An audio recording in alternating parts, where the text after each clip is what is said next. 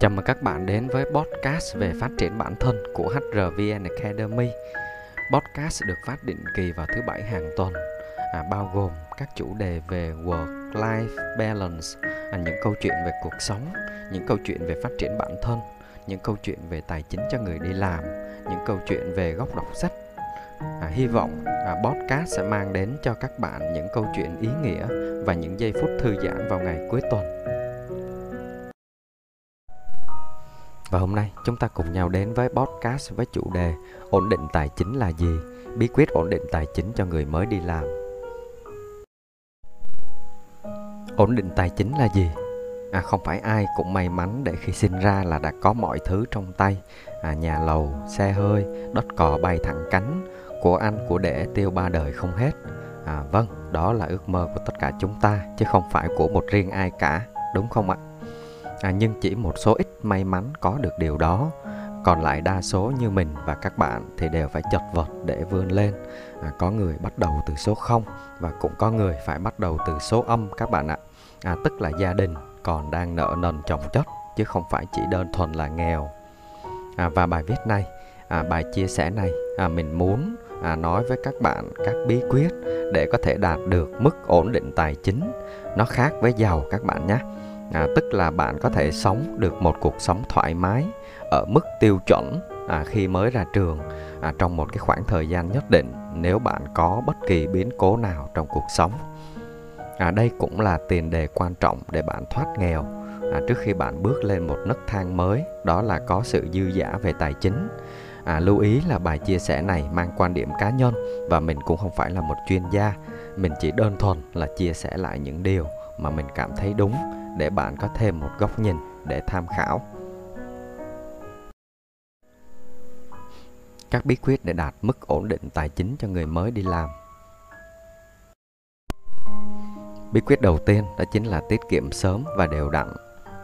À, đa số chúng ta đều từng nghĩ đến việc tiết kiệm khi mới bắt đầu đi làm, à, nhưng từ năm này qua năm nọ, bạn đều không thể thực hiện được chỉ vì một cái lý do rất là đơn giản là bạn mới đi làm mà. À, chưa đủ ăn đủ tiêu chưa tới ngày nhận lương đã cháy túi. Còn mượn đầu mượn đuôi thì làm sao mà có để dành? À, bạn có biết tại sao không? À, vì chúng ta thường có thói quen là thu nhập trừ chi tiêu còn lại thì mới là tiết kiệm. À, có nghĩa là chúng ta à, đã chi tiêu trước sau đó còn lại bao nhiêu mới dành để tiết kiệm? À, không phải có thật nhiều mới để dành. À, thu nhập ít thì tiết kiệm ít. À, nên bạn hãy làm điều này ngược lại nhé. Có nghĩa là căn cứ trên thu nhập của mình bạn hãy trích ra một cái khoản tiết kiệm và số tiền còn lại là để cho việc chi tiêu. À, bạn có thể bắt đầu tiết kiệm chỉ với 200 nghìn 500 nghìn hoặc nhiều hơn tùy theo thu nhập thực tế của bạn. Và nhớ là tuyệt đối không đụng đến số tiền để dành này.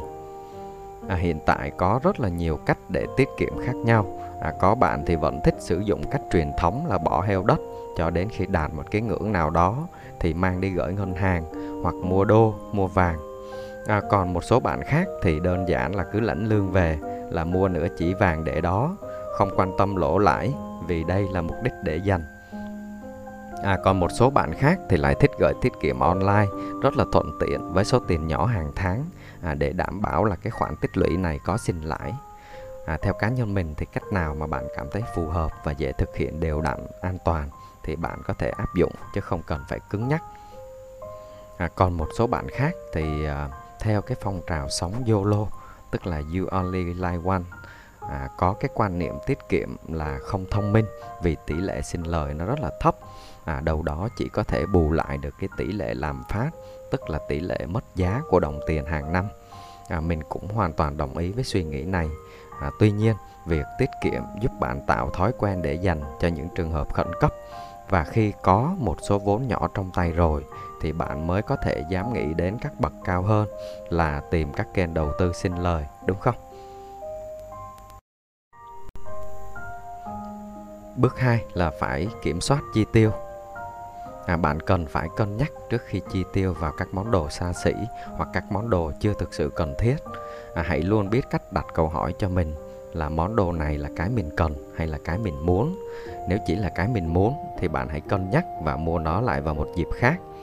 À, các cửa hàng á, thì luôn có các chương trình giảm giá và kèm theo thông điệp là giảm giá này chỉ áp dụng trong vòng một ngày hay là một tuần. À, mục đích là để kích thích ham muốn mua sắm của bạn à, làm cho bạn có suy nghĩ là lỡ không mua hôm nay á thì không bao giờ có cơ hội để mua nó với giá rẻ. Nhưng bạn hãy tin mình đi à, điều này sẽ xảy ra rất là thường xuyên. À, đồng thời bạn hãy chia thu nhập của mình thành các phần khác nhau à, bao gồm như là chi tiêu cơ bản chi phí học hành chi phí xã giao vân vân.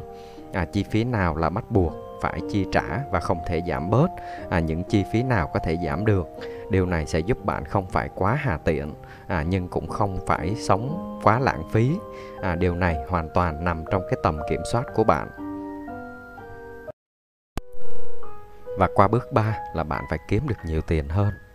À, bên cạnh việc tích lũy một khoản đề phòng cho các phát sinh à, rồi bước à, cân đối chi tiêu thì việc tiếp theo đó chính là bạn phải tìm cách để kiếm được nhiều tiền hơn à, tất nhiên là ai cũng muốn điều này đúng không ạ? À, nhưng không phải ai cũng có thể làm được ngay.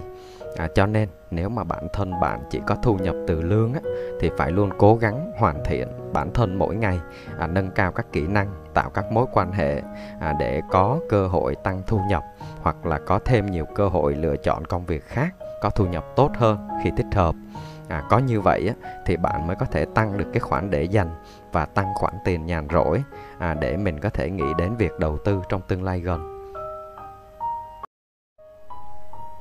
Và bước cuối cùng mình muốn gợi ý cho các bạn đó chính là phải có những lựa chọn đầu tư thông minh. À, đến bước cuối cùng đó là gia tăng tài sản của mình có à, bằng cách lựa chọn những cơ hội đầu tư thông minh à, đi làm một thời gian chúng ta thường có xu hướng là nghĩ đến việc tìm một cái cơ hội kinh doanh hay đơn giản là đầu tư. À, nhưng mà đa số chúng ta chỉ nghĩ chứ thường không thực hiện được. À, vì đi làm được bao nhiêu mình xài hết rồi thì còn đâu mà đầu tư hoặc là kinh doanh.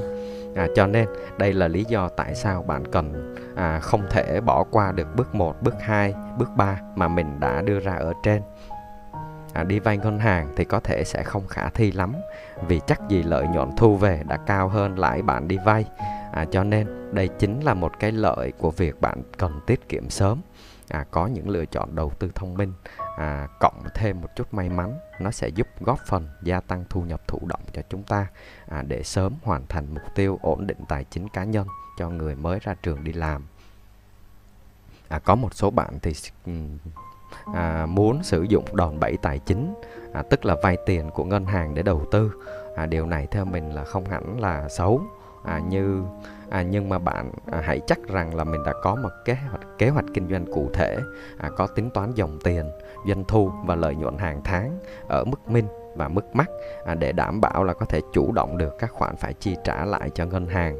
À, và phải có một cái bước gọi là xác định tình huống xấu nhất xảy ra à, đồng thời nếu mà bạn chọn kinh doanh thêm một cái gì đó khi còn đi làm á thì cũng hãy lưu ý là việc này không ảnh hưởng đến công việc hiện tại của bạn. À, còn nếu mà bạn dành một trăm phần trăm thời gian để làm kinh doanh thì như vừa nói ở trên thì hãy có một kế hoạch chi tiết bạn nhé. À, nói tóm lại là hãy có một cái kế hoạch rõ ràng chứ không phải làm theo cảm hứng nhất thời à, còn nếu bạn chọn đầu tư thì có thể tham khảo các kênh như là bất động sản chứng khoán mua các quỹ đầu tư à, vân vân. Nhưng mà lưu ý cho mình các kênh đầu tư này sẽ có tỷ lệ rủi ro khá cao cho nên bạn hãy đầu tư một cái khoản nhỏ để lấy kinh nghiệm trước à, sau đó mới có thể rót nhiều tiền hơn.